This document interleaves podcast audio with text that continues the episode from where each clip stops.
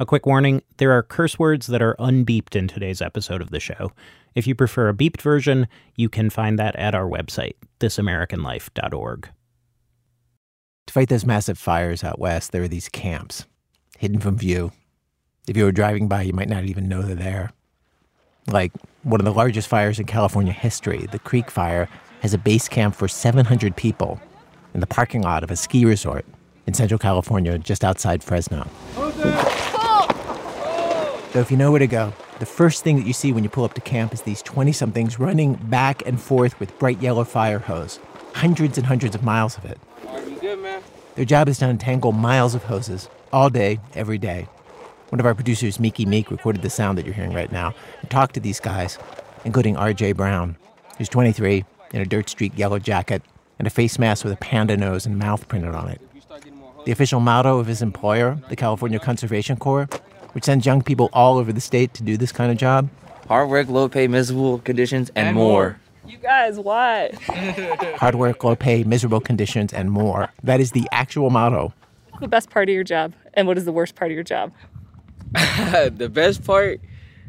Uh, I should no. Hang on. I'm gonna start with the worst part. Just the worst part is when, when they say um, when you over here on the uh, walkie-talkie, oh, we got sixty thousand layers of hoses coming in and then once the 60 comes in, they're bringing another 30.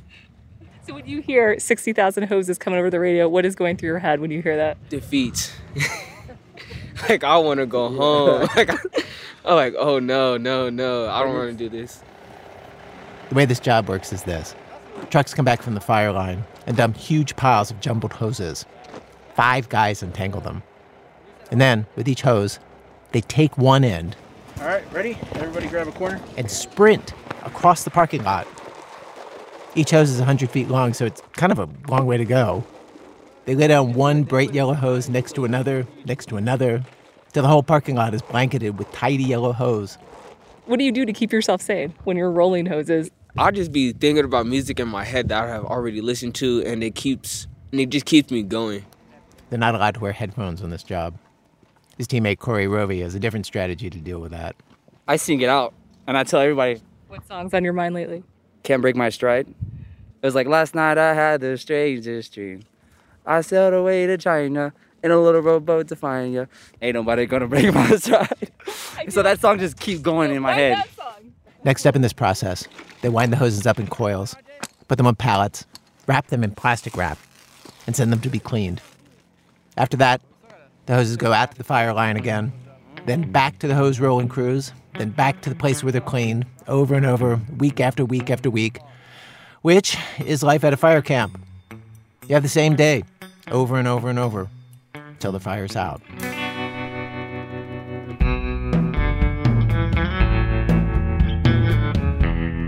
When Miki visited, Creek Fire had been going for nearly two months and burned more than 350,000 acres. It's over 500 square miles. Putting out a fire that large is a mammoth task. The base camp that Miki met RJ and Corey at, it was like a mini city with a makeshift laundromat, a cafeteria, a mechanic shop, sleep trailers with triple bunk beds. Like most people at the camp, Corey and RJ work 16 hour days, and they sleep right on the asphalt, like right next to where they work, in tents they've pitched. They sleep in their uniforms so they can squeeze in a few extra minutes of rest each morning. I was curious, what do you guys what do you guys dream about at night? My dream yesterday was about hoses. it was about rolling hoses. I was so mad. Like up, I can't take no breaks, no days off. But the thing about RJ and Corey, they love their jobs. Despite the repetitiveness and exhaustion. Before this, RJ worked retail and at a car wash. Corey had an office job coding. Now, it feels like they're part of something important. They're team captains for their crew, and they have this can-do attitude that it's actually kind of the culture of this camp. Like I just make sure that the crew's PMA is always at its highest. Tell me what does that mean? Positive mental attitude. Either me and Ricky will say something like, "Hey, yeah, just keep the PMA up." Is that is that a well-known acronym? yes. I, I, I had never heard of that acronym. I could use some more PMA in my life right now. With the fire season running longer than ever, it's seven or eight months out of the year now. There's this entire ecosystem of people like RJ and Corey who swoop in and live in fire camps for months all over the West. Today on our program, we meet the people putting these fires out, doing all kinds of jobs you never think of to do it. in this unusual situation where they have to push the same boulder up the same hill every single day. And in the second half of the program, we have a different large group of people who are battling a different large sort of threat. And the stakes could not be higher. They're literally trying to save the world. From WBEZ Chicago, this is American Life. I'm Ira Glass. Stay with us.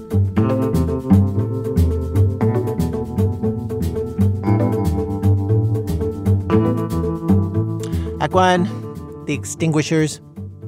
So we heard about these fire camps from Lizzie Johnson. She's a reporter at the San Francisco Chronicle and spends most of the year chasing fires around California, covering them, and knows so much about them. She took Miki and one of our other producers, Lily Sullivan, to the fire camp at Creek Fire, and has these stories of the people there and what they do and of daily life in this place. Here's Lizzie. The drive up to the Creek Fire base camp should have been beautiful. This is Ansel Adams country in the High Sierra. But the two lane highway was lined with trees that looked like charcoal toothpicks. We passed houses where the only things still standing were the chimneys. The local gas station reminded me of a Salvador Dali painting. The letters on the big sign out front had melted, dripping down like icicles. I've been to dozens of fire camps. At the big ones, there's always a stand selling t shirts, printed with the year and the name of the fire, and you see firefighters wearing them. There's a predictable rhythm to daily life at these camps. They start with a briefing right at 7 a.m. This is where everyone gets their orders. At the Creek Fire, this happens by the ski lift. Uh, quick roll call. Uh, little T. Here. Groveland. Here. Grayback 17. Here. Over a 100 firefighters are here. They looked cold, tired, wearing thick stocking caps and heavy jackets.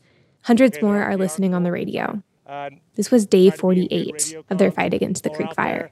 Plan on your same work assignments today.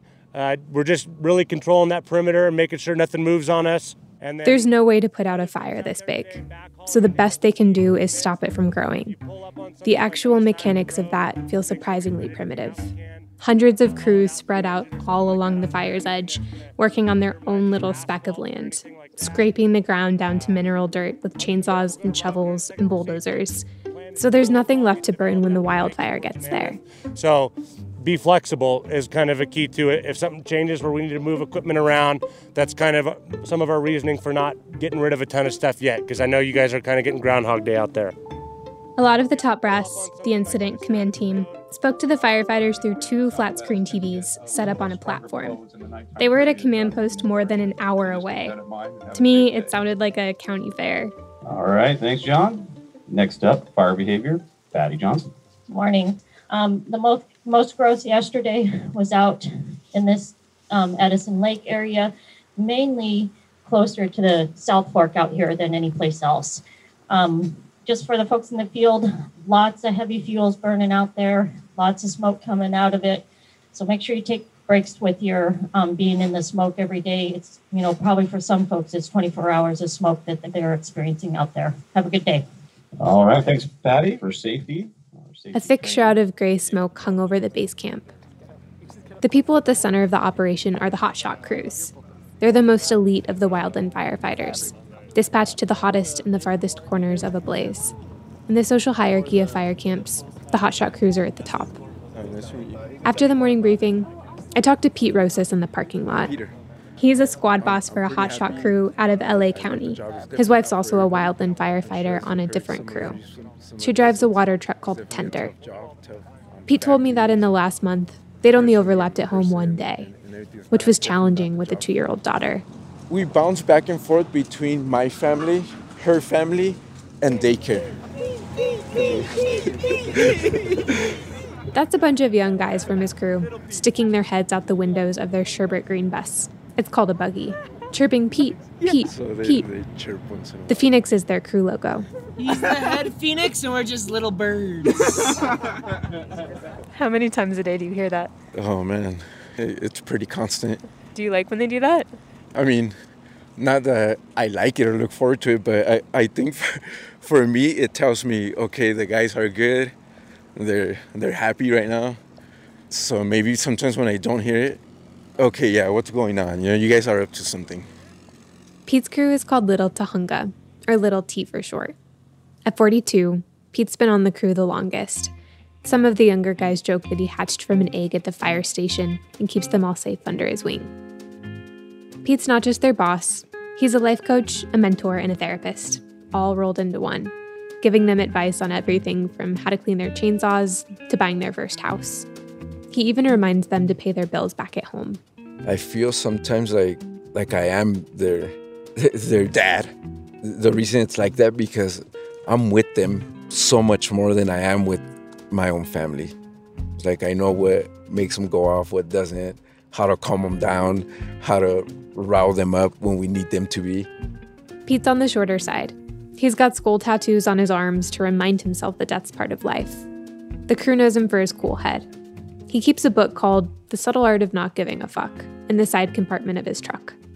He grew up on the east side of LA, still lives there. As a kid, Pete says he never went camping or hiking, never even visited the mountains. He ended up in this job on a total fluke. Back in the early 2000s, the Forest Service was trying to hire more people of color. I remember it came out in the LA Times and it said hiring 500 firefighters. It was like front page. And uh, so all my buddies came to me. I, I was the guy with the car. Like, hey, can you take us to this? Drop us off. You know, we want to go. I end up taking them, end up staying with them a couple hours in line. I put an application. So I think like a month and a half later, I get a call from the Stanislaus National Forest offering me a, an apprenticeship. And the rest is history, I guess. Little T is now majority Latino, with a lot of first generation firefighters like Pete, kids of immigrants. Here's a typical day for the hotshots at camp. After that morning briefing, they load onto their buggies with backpacks crammed with chainsaw fuel, tools, and water. Their packs can weigh up to 50 pounds. They even carry their own stretcher, because if one of them gets hurt, they're on their own. They then drive out on a narrow backcountry road, pull up alongside a mountain, and start hiking into wilderness. It's a brutal 2.8 mile trek to their job site. No trail, no switchbacks, no signposts. They had to keep going back there for two weeks. Here's one of the rookies on Little T, Zach Hansen. Every day you're like, we're doing it again. Again, we gotta go up there. And there was about a foot of ash the whole time on the ground, and your foot's sinking into the ground. And then there's rocks under the ash. So your boots are getting torn up on these big boulders. But the ash is probably the biggest part because you're just constantly breathing in ash. They're not issued protective breathing gear. And smoke exposure may be why cancer rates are higher among firefighters. I mean, for me, when I got to the top, I was spitting black. And when you're pushing at a pace hard like that, I was breathing out of my mouth most of the time, which you try not to do, but I was doing it. And so I just, my teeth were black, everything was black. The whole crew was coughing like they had smoked cigarettes their whole life. Um, I think we accepted it at some point. Like, you know, this is our life now, so we'll just keep going up there. Every single day, they had to return to the same area, a little patch of the creek fire, about six miles long. The flames were threatening to blow out into a new part of the forest. The air was so smoky that planes couldn't get in to do regular water drops. So, for most of their 16 hour workday, Little T revved up their chainsaws and sliced down burning trees.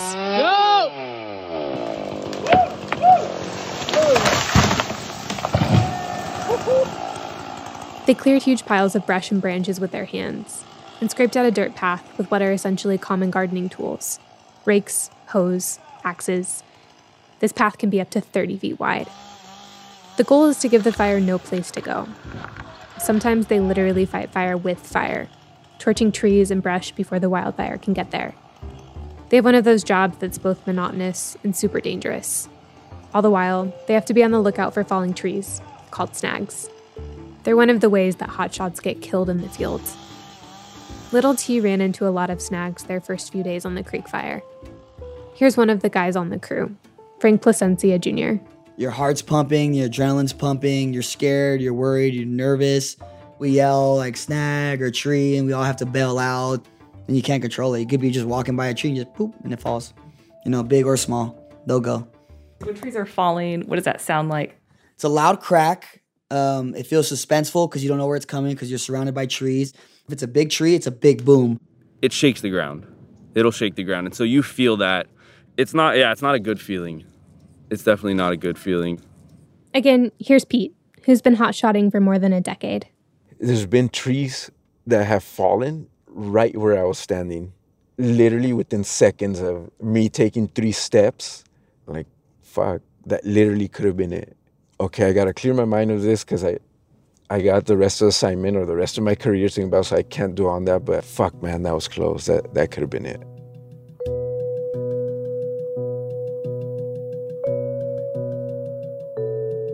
There's so many ways you can get hurt or die on a wildfire. Firefighters get cut by chainsaws, crushed by boulders, and into car wrecks on dirt roads. Little T was once at a fire where a plane accidentally dumped thousands of gallons of flame retardant on a firefighter from another crew, killing him.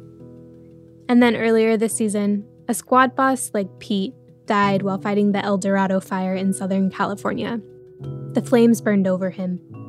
Afterward, another member of the crew who'd been upset about his death went missing. Suicide and PTSD have risen among wildland firefighters. It feels like dumb luck that Pete hasn't seen a death on his own crew. He's in charge of a bunch of guys in their 20s. A lot of them are pretty new to this job. Pete can't stop worrying even when they're off the fire and get to go home.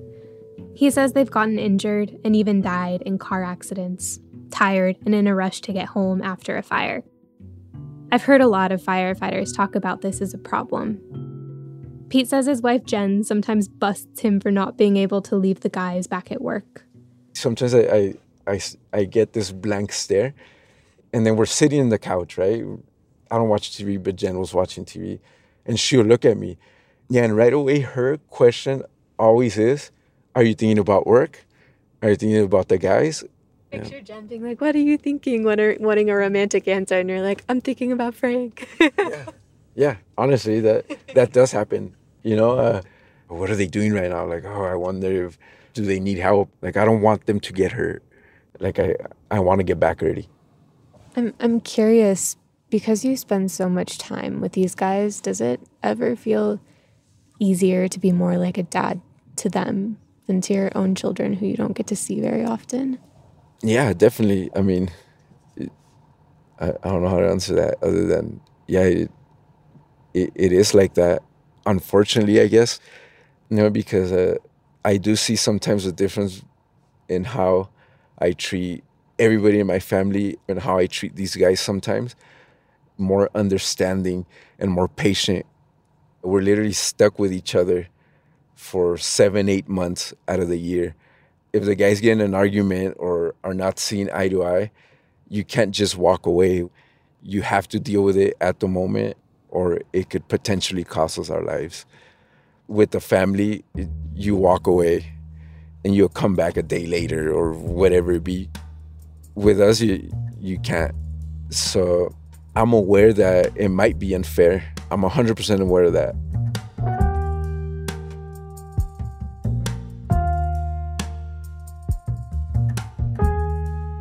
Long fire seasons are now so consistent that there's a whole army of private contractors that chases these fires across California, too. It's a multi million dollar industry.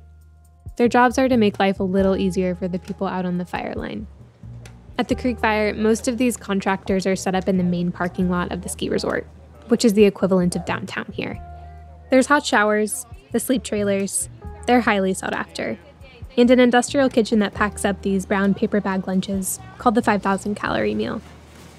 The mobile laundromat is in a white trailer in the back of the parking lot, hooked up to a water tank. It has 16 washers and dryers going all the time. Is this one dirty too? Oh, yeah. Okay, cool. Jen Wolf is the person in charge of washing everyone's filthy laundry. She says Little T always texts her the second they get off the mountain, just so they can jump to the front of the line as soon as they roll back into camp. Put a little detergent in there. There we go. How many loads of laundry do you do in a day? About 460. Yeah, could be more. We're either working or sleeping, basically. There's no real downtime. Jen wears blue latex gloves so she doesn't pick up poison oak. Does it smell really bad when it comes in? Um, you know, it can. Uh, some of these teams, they what's called spike out, Spiking out means camping out in a remote spot near the fire line. and they spike out there for sometimes two weeks. And there's no laundry service, no shower. And yeah, there's socks can stand on their own sometimes. One of the guys who works for her was a lot less diplomatic. So if you go if you go to this grocery store, you buy 12 eggs, you boil them, and now you leave them out for a month. That's what some of these clothes smell like. The only snafu Jens had here at camp was a sock mix up. She accidentally put one firefighter's expensive wool socks in another guy's bag. And we were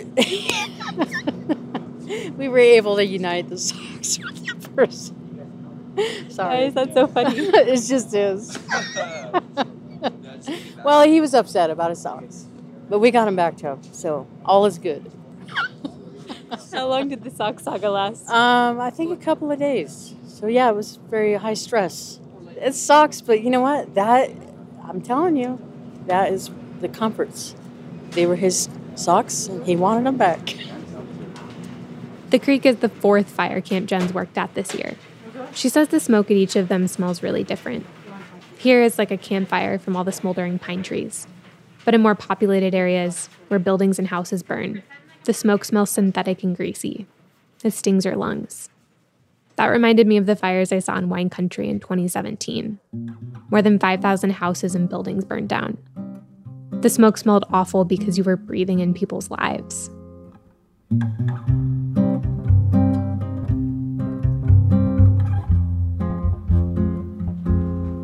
Kaylee Rawls has one of the most important jobs in the camp. She works in a trailer printing the maps and action plans for all the teams. The printers run 24 hours a day, and Kaylee is the only person on her 12 hour shift, so she can't leave the trailer. People are constantly running in and out, they never have time to chat, which means that this person who everyone relies on is the loneliest person I met at camp. The most exciting drama that had happened the week I was there was a black bear busting into a giant grease vat from the kitchen. The cook told me the bear had chugged about 100 gallons of grease. But as usual, that news hadn't reached Kaylee yet. Have you seen the bear? The bear? It's been eating the bacon grease. No way! I've never even heard of this. I'm like in the dark over here. I'm not even kidding. No one tells me anything. Like anytime I get any like juicy info, I'm like, no way. Like no one talks to me. I'm all alone over here. Kaylee says the only time she leaves her trailer, called Fire Dog, is to go out to the porta potty. She's so isolated that she hasn't even figured out how to read the map she's printing. They're topographic and color coded to show where the fire's the hottest, with symbols for all the different teams. At this point, the outline of the fire perimeter kind of looks like a Sasquatch with its front leg kicked out. Kaylee's 20. She wears a hoodie and has perfect makeup. She recently broke up with her longtime boyfriend. But she explained to one of my producers, Lily Sullivan, that there's a rule at camp. So like basically, you can't be macking on these boys and like doing that. That's our policy. It's an actual policy.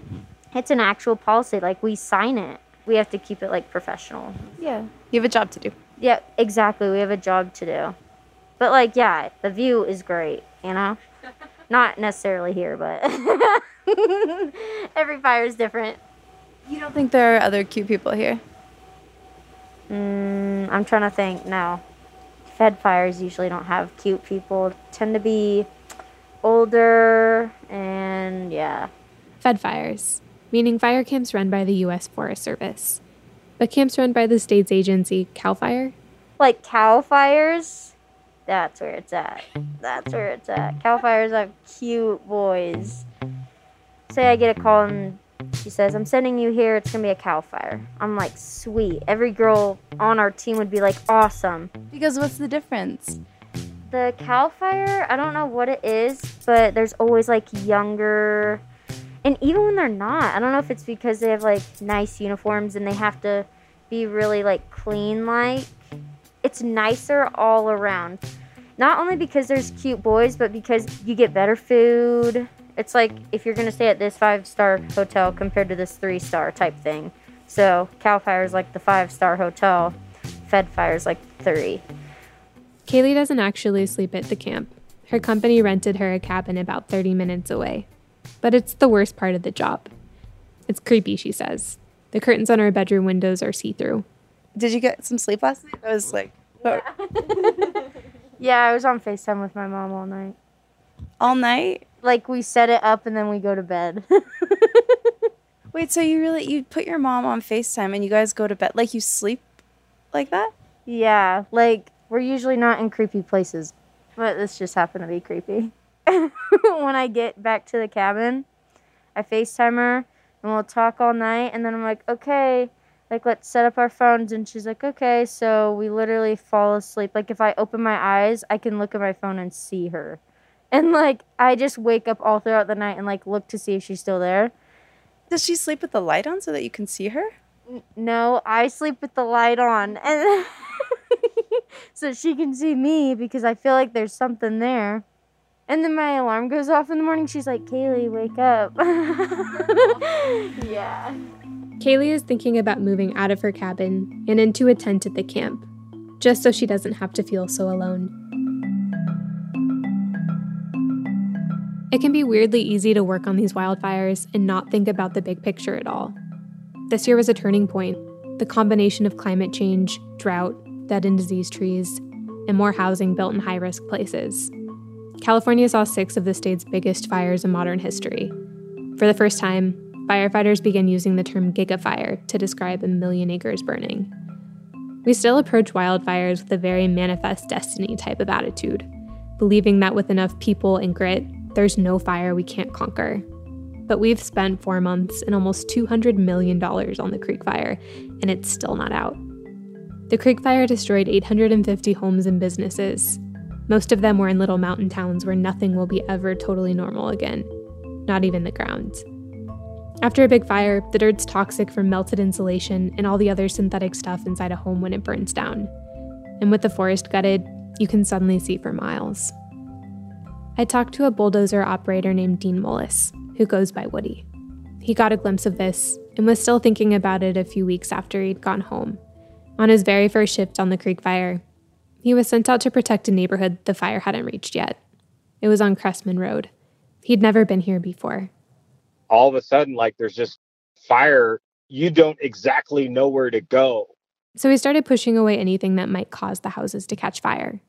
I was basically in the bulldozer pushing cars that were on fire playground sets decks you know like wooden decks off the back of a house brush trees taking that fuel away from those houses He worked through the night, but most of the homes didn't survive. and we drive through there and we go man why'd that one survive and the other one didn't i don't know Woody's a dozer operator for the state's CAL FIRE agency. Unlike hotshot crews, he spends most of his time alone, moving huge piles of dirt in his dozer, scraping fuel breaks to get ahead of the flames. He jokes that the stereotype of a bulldozer operator is someone who's kind of salty and will push back against orders they don't agree with.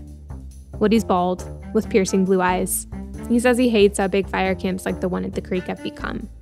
Once upon a time, when Woody first started, a fire camp was just a few booths in a lot where you went to pick up your paycheck or radio.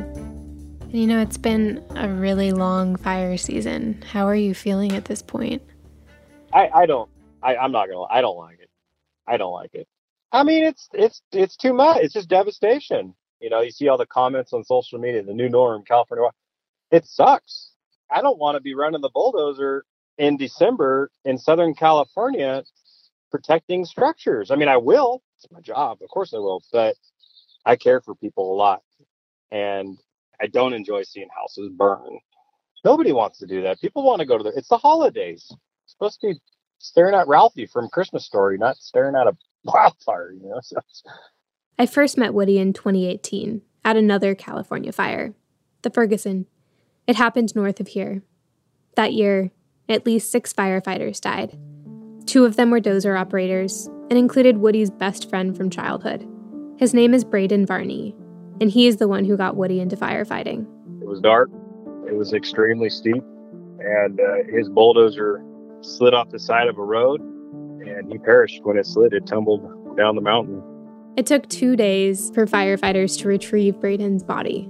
They draped an American flag over his remains and carried him out of the canyon.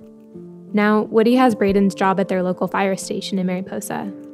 He sees himself as part of the lineage of dozer operators, one that started with Braden's dad, who held the spot until he died of cancer from the job. Braden and I always wanted to be partners on the bulldozers. Braden will always be on my mind. Braden will always be with me on the fire lines in the morning, drinking coffee out of a plastic water bottle that's been cut in half out of a homemade coffee pot. Do you ever think about how much longer you can or want to do this job for? You counting down the days until retirement? I'm not one of those guys yet. I still have 19 years left. You have 19 years left? Yeah, so I started late. So no, no, no, no. I have 18 years left. Eight? That's still a lot of years. Well, the retirement formula changed. They used to retire at 50. Now they retire us at 57. Do you think you can make it until you're 57? I mean, if you look at a billboard, statistic billboard, if I don't catch cancer, I'm doing pretty good. Woody, eight, 18 years. Can you imagine what the fire season will be like in 18 years? I don't know if anything will be left. Uh, it very well might be that way. I don't know. I mean, that, that brush grows back. Yeah. I don't. I don't know. You know, it, it's a crazy job sometimes.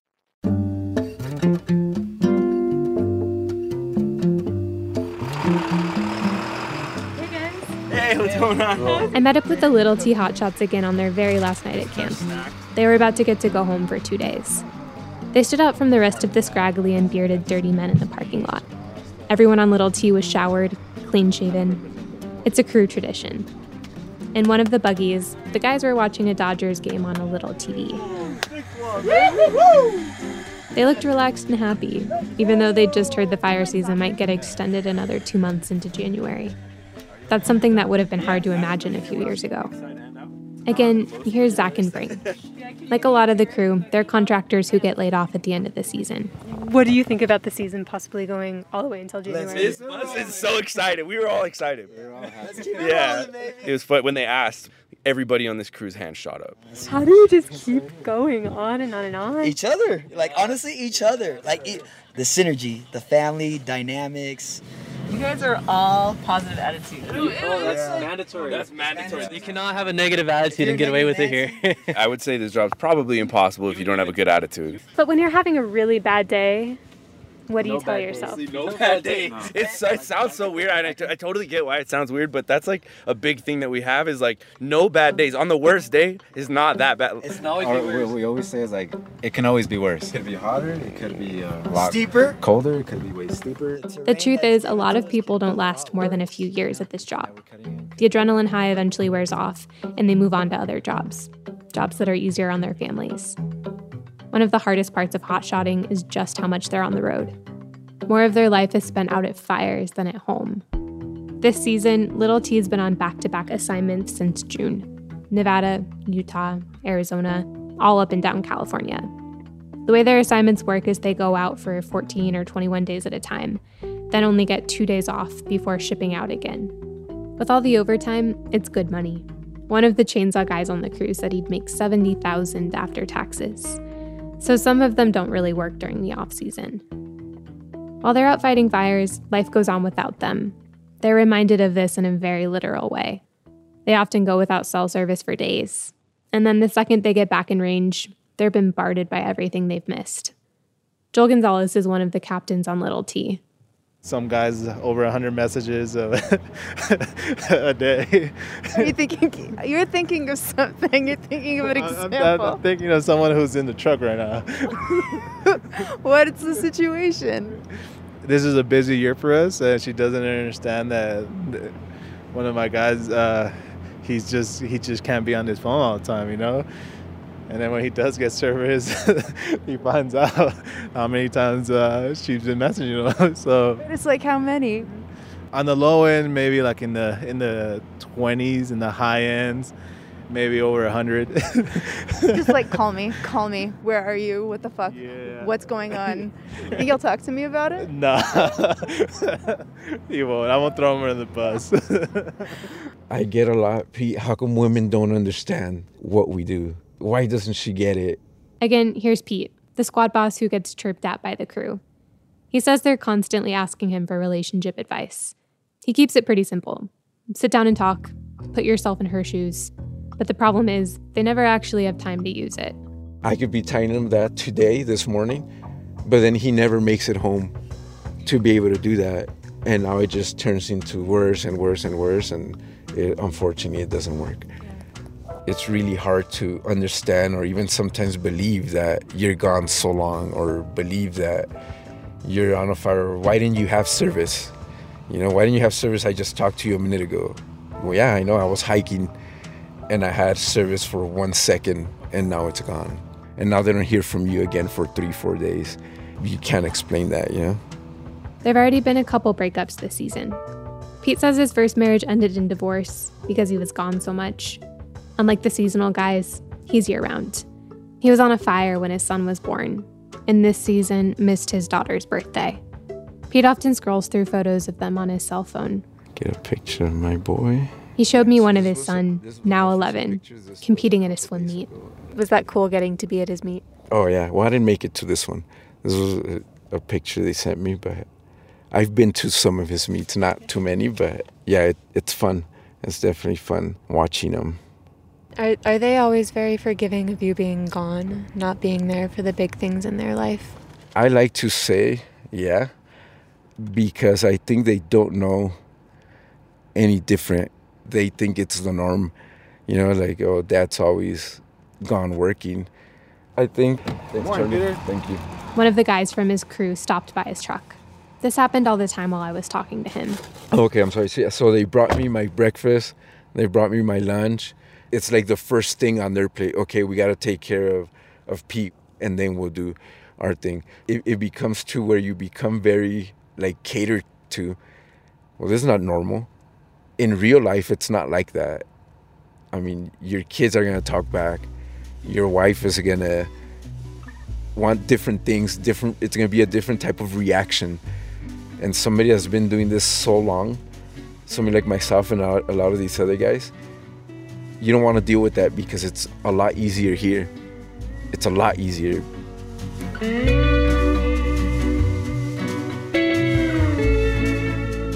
Pete's the perfect worker for these long fire seasons.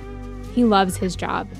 And when I asked him if the relentlessness ever gets to him, he told me no. The more fire, the better. The more I work, the more I don't have to think about real life.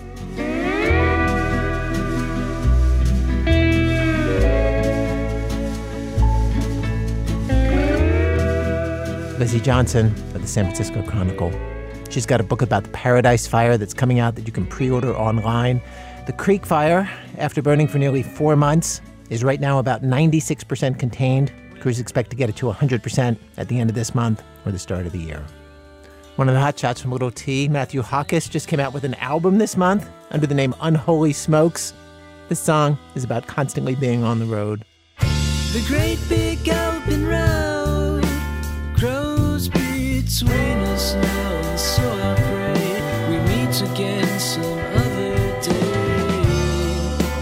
Here I go again, wandering, my friend. I knew that Coming up, a scientist is out snowboarding, gets a call to come save the world. We move from hot shots to cold shots in a minute from Chicago Public Radio when our program continues. This American Life, I'm Ira Glass. Today's program, Boulder v. Hill. Stories of people trying to save the world by teaming up together and getting in there every day, doing the same things over and over, like Sisyphus, pushing his rock up the slope again and again till the job gets done. We have arrived at Act Two of our program. In this act, we move from people who are saving us from something very large to people saving us from something tiny. Act Two, the other extinguishers. So, uh, the people in this act have been working at a task, some of them for years. And this has been in the news in just the last few weeks. They have actually succeeded. It looks like they got their boulder up to the top of the hill. David Kestenbaum spoke with four scientists who have been working on a coronavirus vaccine, one of the ones that was just shown to be effective. David was a scientist in his early career. He worked at Fermilab. And from the coverage, he could not understand what exactly they had done in any detail. And he wanted to know that and who these people were, and especially how does it feel to have helped make a thing that could save so many lives, fix a global economy, get life back to normal again for everybody? Here's David. I'm going to tell you the story of some of the people who made this one tiny thing. It's a key thing that's in at least five of the vaccines that are being tested. If you get the vaccine shot in the coming months, this thing will probably be injected into your body, and it could save your life. And the story of all this, you could start at all sorts of places. I'm going to begin here in China. I'm from a very small village around the east coast. Uh, it's Shandong province, and uh, both my parents are farmers. This is Nianshuang Wang. His way into science was playing outside, noticing bugs and locusts, scorpions. Just got him curious about stuff. Yeah, why we can think, why like uh, we need to eat food. Yeah, like those things. I'm curious about all those. It's funny for me, it was when I was in like 10th grade, I think. I Hmm. learned about Newton's equation for gravity. And I learned Oh. that that explained both the orbits of the planets and also what Yeah. happened when you dropped a ball. And I was like, I'm in. That's amazing. There's an equation that describes both of those perfectly. It was the rules behind the thing, it was the same thing, you know? Yeah, those are really beautiful stuff. Yeah. When I first emailed Nianshuang, he was super excited to talk. Said no one had really interviewed him about all that he had done. Nianshuang got himself a scholarship to one of the top universities, and the thing he found himself gravitating toward is this field called structural biology, which I think favors a particular kind of person. You're basically trying to figure out what molecules look like, where all the atoms are, so you can tell how something works, or if it's a virus, how to fight it. And the thing is, people work for years trying to figure out the structure of one tiny molecule. The traditional way of doing it is that you get a bunch of those molecules and try to get them to lay out in a neat repeating pattern. Then you hit them with these powerful x rays, which give you just this pattern of dots. Then you have to apply these mathematical algorithms. And sometimes it's just not solvable. It really is like pushing a boulder to the top of a hill. It rolls down over and over. Nianshuang was good at it, though. For his thesis, he worked out the structure of part of a coronavirus. Not this coronavirus, this was years ago. It was a coronavirus that was making the news back then, the MERS coronavirus, because it caused Middle East respiratory syndrome. After that, he needed a job. So he reached out to a guy who was also looking into MERS, Jason McLellan at Dartmouth. How would your friends describe you? Wow. I have no idea.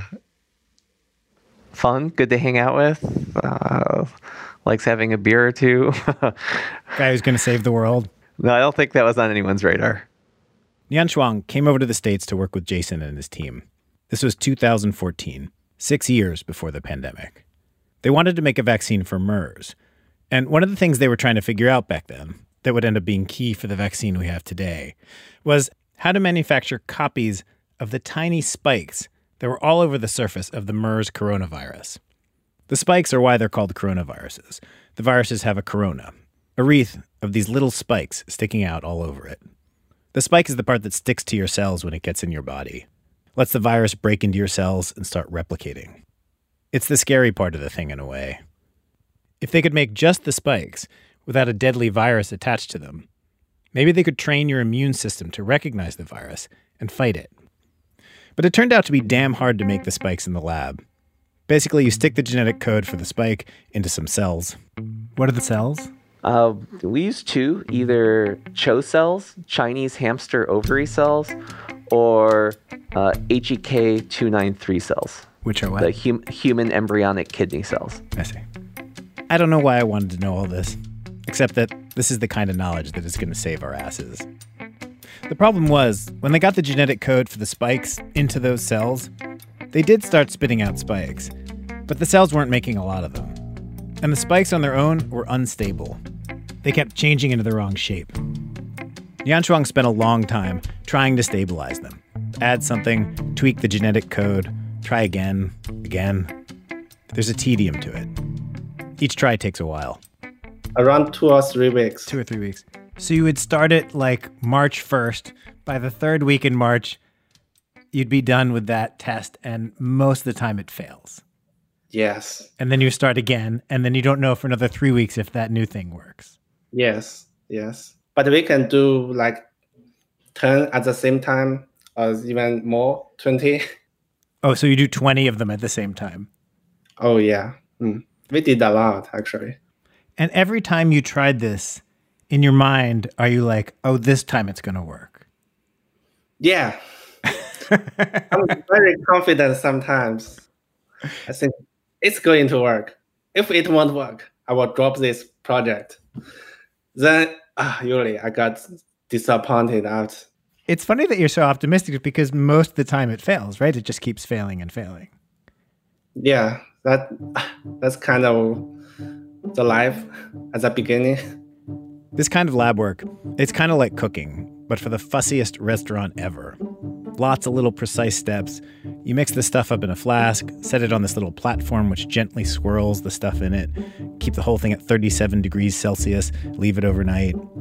So you're constantly having to be at the lab at a certain time to do the next step. His wife told him, You always say it'll be five minutes, but it's hours.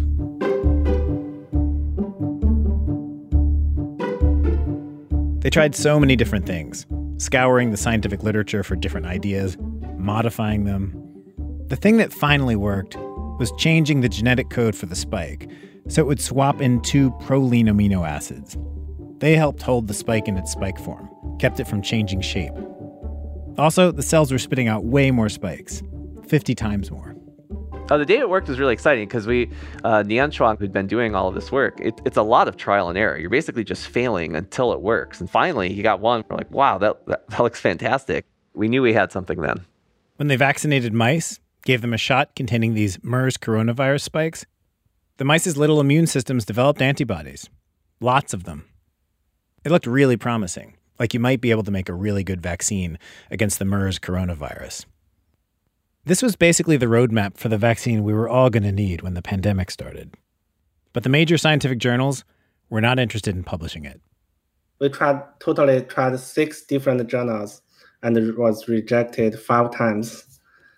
Wow, that's kind of amazing looking back now. Yeah, if we look back, yeah, yeah, I, I, I was I was getting sad after three rejection, four rejection, five rejection.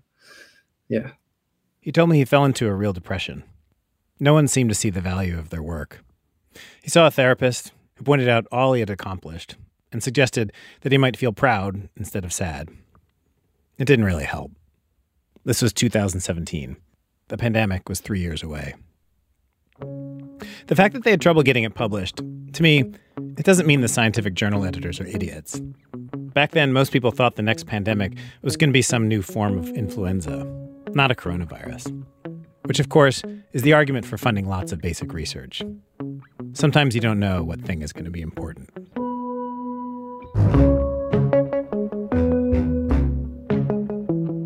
When the current pandemic began, Jason McLellan had moved his lab from Dartmouth to the University of Texas at Austin. Nian Shuang had gone with him. Jason told me one day in January, January 6th, he was in Utah snowboarding, and he got a call from the deputy director of the Vaccine Research Center at the National Institutes of Health, Barney Graham. Graham had been working with him on all the MERS coronavirus stuff, and he was calling about some pneumonia like illness in Wuhan, China. The local health authority was reporting 41 cases. He let me know he was talking with the US CDC and um, they, they wanted to quickly make a vaccine candidate. And it looked like it was a beta coronavirus. And, and he wanted to know are, are, are we game? Are we going to, can we, can we help out, try to rapidly determine the structure of the spike and get the vaccine made? And, and You said, you said I, I'm busy, I'm snowboarding. Yeah, I'm. Yeah, I was actually I was getting some boots heat molded, so I had 10 minutes to talk to him uh, while they were heat molding to my feet. But I immediately uh, WhatsApped my grad student Daniel Wrapp and told him, um, you know, we're going to race. We got to move quickly on this. Let's get prepared. It's worth pointing out they were running full steam at this in January. This is before Wuhan went into lockdown, before that giant hospital got built. The whole thing was barely in the news. And life here was totally normal. So they are all going to the office to work frantically on this thing, while all around them, people are going to restaurants and church, kids are in school. The thing they were going to try to help make is called an mRNA vaccine. Instead of giving people shots filled with coronavirus spikes, you inject people with the genetic code for making the spikes. The code is wrapped in this little package, and once it gets injected into your body, it goes into your cells. And then your cells start making the spikes. Loads of them. Which on their own are harmless, but your immune system sees these foreign things and learns to fight it, which should hopefully protect you if the real virus comes along. This is the genius of vaccines. We're not that good at making drugs against viruses. But you know what's really good at fighting them? Our immune system.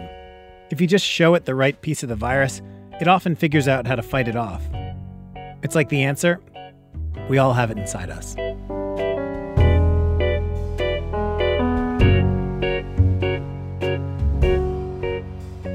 The big thing they had to work out for the vaccine was what part of the genetic sequence for the coronavirus were they going to stick in the vaccine to make the spikes? And how are they going to alter that code so that when the spike was created, it would be stable and not twist around? Five days after Jason got that phone call, Chinese researchers posted the genetic code for the new coronavirus online so teams around the world could look at it. Jason and the others started going through it right away. So, how long did it take? So, you get the sequence, and how long until you're like, this is the thing we want in the vaccine? Oh, an hour, maybe. Really? It was probably within 10 minutes. I mean, as soon as you did the sequence alignment, you just put them in. Like, yeah. That's because the spike on this coronavirus that would cause the pandemic, it was very, very similar to the one on the MERS coronavirus, the one they had been studying. It's often noted that these vaccines came together really quickly. But it seems like the reason they came together really quickly is because of all this work that went on for years before. yeah, I think that's right. And it, it- yeah, it definitely is. Just It's not like it just happened in 30 days. Like it happened yeah, in 10 I saw a nice graphic online showing that if SARS-CoV-2 had emerged even 10 years ago, we'd be nowhere this far along to, to having a vaccine. They sent the genetic sequence off to a company that they'd been communicating with for a while called Moderna. Moderna, like a bunch of other scientists and other companies, have been working for years on how to even make an mRNA vaccine, which is a whole other story. Anyway, a few weeks later, they had one ready for testing. I mean, this is like the first vaccine to go potentially be tested in humans for what was then a burgeoning pandemic. This is Kizzmekia Corbett, a viral immunologist at the NIH who'd been working with Jason and Nian Shuang and everyone else. She was there when the package arrived from Moderna. And just a note about Kizzmekia. She told me that she was one of those kids who won all the science fairs, couldn't leave a math problem unsolved. And also, when the Nobel Prizes were announced, she would write the speeches she would imagine they would deliver and read them out loud, pretending to deliver them in a very dramatic way, with tears, as if they were the Oscars or something. Anyway, she was the one who went to get the box of the first vaccines when they arrived. It came and I like for this is the first time anything came from Moderna where I had to like show my ID. And I remember like the loading dock people couldn't even like bring the box up to me. I had to like meet the driver downstairs. I don't even think it came on a plane. I actually think that they had it driven from Boston to Bethesda. When you got that box, like, what did you think? I I remember asking the guy at the loading dock to take a picture, and he was like, "I can't." can you take a? I was like, "Can you take a picture of me with this box?" And he's like, "Oh no, I, I can't do that." Because he was too busy? Uh, I mean, that's because it's not his job. I'm just this, you know, nerdy scientist about to vaccinate some, you know, 200, 250 mice with a vaccine. It's like, I mean, he didn't, I, neither of us really understood the gravity. This was in February. Kizzmekia remembers at some point going to see her family, sitting down on her mom's bed and kind of briefing everyone. I think things might really change soon. I think the virus is about to be a big problem.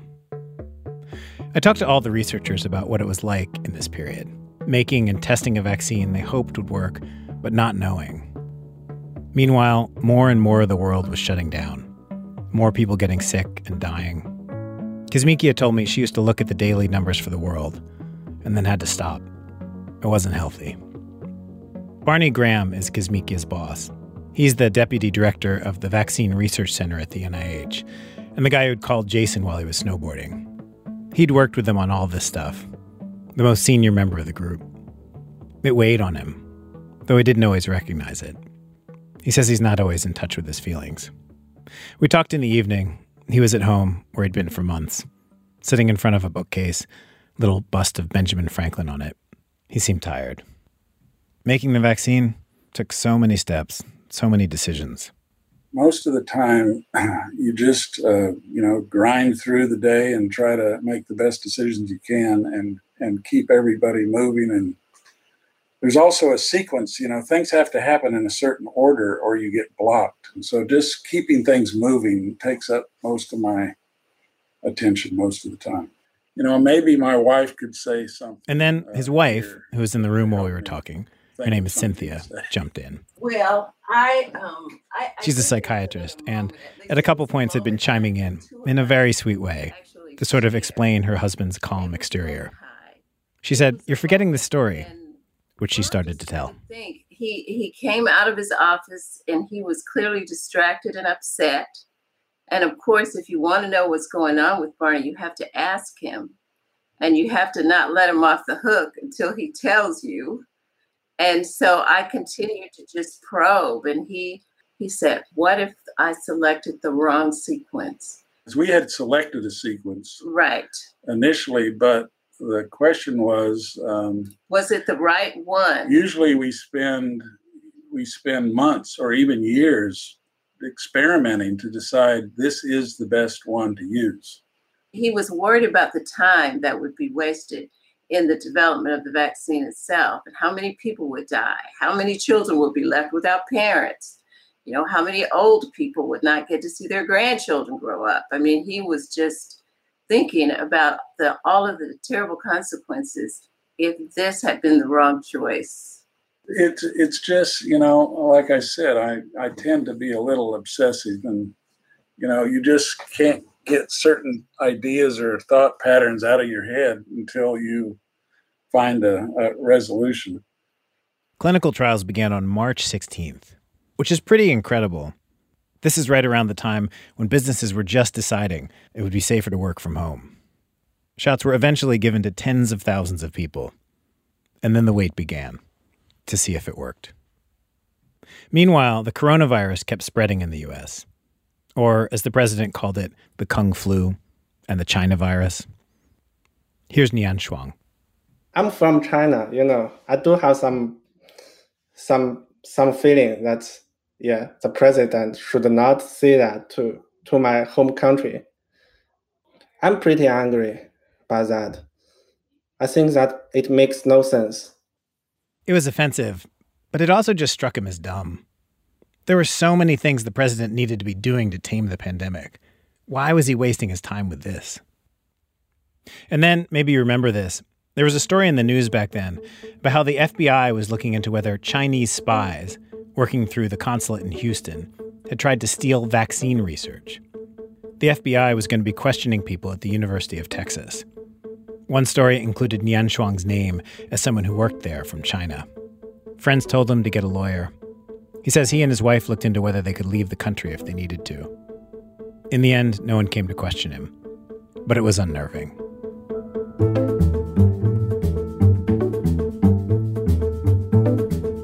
The moment when all these researchers learned that their vaccine was going to work was a few weeks ago, when Pfizer announced that its vaccine was more than 90% effective. Pfizer had started its phase 3 clinical trials on the same day as them, but Pfizer got its results first. Pfizer had used in its vaccine the thing this team had come up with. The coronavirus spike stabilized the way they had figured out. Pfizer had licensed it from them. So if the Pfizer vaccine worked, they figured theirs would too. Barney Graham got a call before the results went public. I've been right here in my office for 10 months. So I was in my office and it was in the evening, uh, late evening, and apparently their data and safety monitoring board had met earlier in the day and uh, they were going to put out a press release the next day on Monday. And I got off the phone. Um, I went over and sheepishly told my wife and my son, who was visiting at the time, that um, you know it it looks like it's going to work, and and that just kind of um, released a lot of emotion. I think that I'd been holding back for the last ten months, and so I retreated back into my office and just kind of let all that out for a few minutes and they all came in and consoled me. But you know that that moment t- kind of caught me by surprise that there was so much in there to come out. The whole family was in tears. It's just a relief to know that you've gotten to that point um, because in vaccine development there is a thousand choices to make, a thousand decisions, and a thousand ways to fail, and and you know most of these kind of development projects don't don't turn out and and to to get through all the way to get an answer that said it worked and it even worked better than you expected um, that was quite a quite a moment Yeah, I wasn't expecting to be emotional at all. I for sure wasn't expecting to be crying, crying happy tears for Pfizer. That's for sure. What kind of a cry was it? There are like lots of different kinds of cries. Okay, so if my families or if my siblings or my friends are listening to this, first of all, they're like, okay, yeah, right. You haven't cried this entire year. You cry all the time. So I'm a huge crybaby, and my cries are ugly. It was um the cry you might expect to like have if you won the lottery.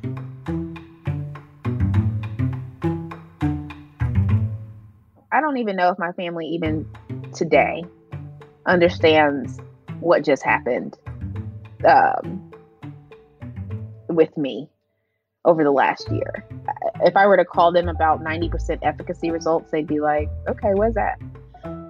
I actually has, still haven't communicated with my family about the efficacy results at all. I talk to them all the time. I just talked to my dad this morning about fixing a dishwasher in my rental property. So I talk to them all the time, but I I don't know. yeah, it feels oh god, it's it's actually working now. So it's really going to uh, save a lot of people. So I think I'm proud of it, and uh, uh, it's great. like that little thing you made might like fix the global economy. It could save like millions of lives. It could help, you know, everything get back to normal. Like that little thing. Yeah, that's what I hope. Yeah. What do your parents say? My parents actually they don't know what I was doing. They just know, oh, you developed a vaccine. That's great. That's their thinking. They don't know how much contribution I did. Yeah, actually they yeah, my mom got stroke several years ago. He may she may never know what I was what I'm doing now. So I'm sorry about your mom. uh yeah, I'm a little sad about that. Uh, but he has encouraged a lot uh, in the past. Yeah, I will always remember those things. Yeah. It can be hard, I think, when you're in deep with something complicated to explain that thing to someone on the outside, particularly with science. There's this version that often makes it out into the world of a single person having a clear, dramatic breakthrough. Jonas Salk with the polio vaccine. The Nobel Prize is always given to one or a few people. But a lot of science isn't like that. I think most of it isn't. When I asked Jason McLellan, the other scientist in this story, about his contribution to this, he started listing names. All the people whose work went before, or whose ideas they adapted. Kizzmekia, when she gives talks, her last slides are just lists of names. It's never just one person pushing the rock up a hill.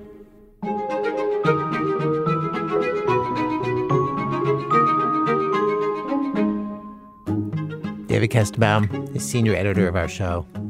The NIH Moderna vaccine protected 94% of the people who got it in the clinical trial. It was just this week approved for emergency use. The government has arranged to purchase 200 million doses.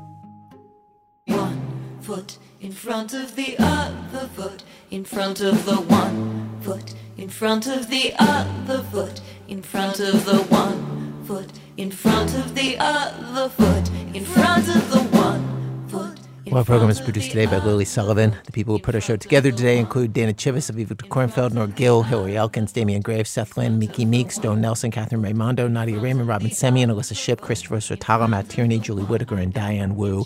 Our managing editor is Sarah Abdurrahman. Our senior editors, David Kestenbaum. Our executive editor, Emmanuel Berry.